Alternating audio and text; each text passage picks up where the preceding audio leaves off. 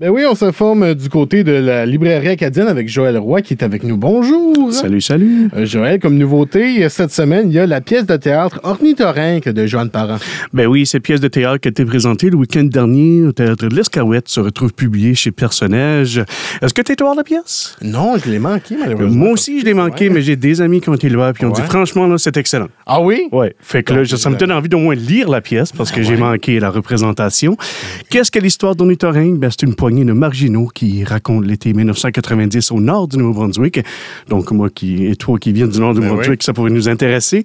ça suit l'histoire de Sardine, 12 ans, et son oncle Steve qui navigue parmi les secrets avec des cœurs battants, le rite au son de pop de cette fin du 20e siècle. Ah, ça risque d'être quand même fort intéressant. Donc, si jamais on a manqué la pièce ou si on l'a vu, puis on aimerait revivre et revivre le moment, on peut bien sûr euh, aller lire la pièce. Effectivement. Euh, comme suggestion cette semaine, Vandal de Chris Bergeron. Oui, Vandal, c'est la suite de Valide, qui est le premier roman de Chris Bergeron. Mais en fait, c'est une double suggestion, parce que je vous suggère également Valide, qui est un roman de science-fiction où une intelligence artificielle est mandatée de uniformiser l'humanité. C'est un roman considéré LGBT trans. C'est une suite qui se passe un an après les événements du premier. Euh, c'est un peu un mélange de roman de cyber-apprentissage. Le livre frappe très dur sur l'éthique entourant l'uniformisation, la différence, l'humanité en général.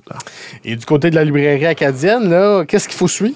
Ben, on a quelques présentoirs en montre en ce moment pour vous donner des idées de quoi acheter dans les prochains jours.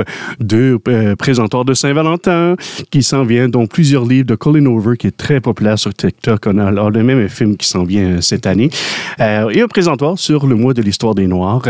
Notre site web contient également des sections thématiques avec ces dix livres pour ah, vous suggérer. Super. Ben, merci beaucoup, Joël. Ça fait plaisir. À la prochaine.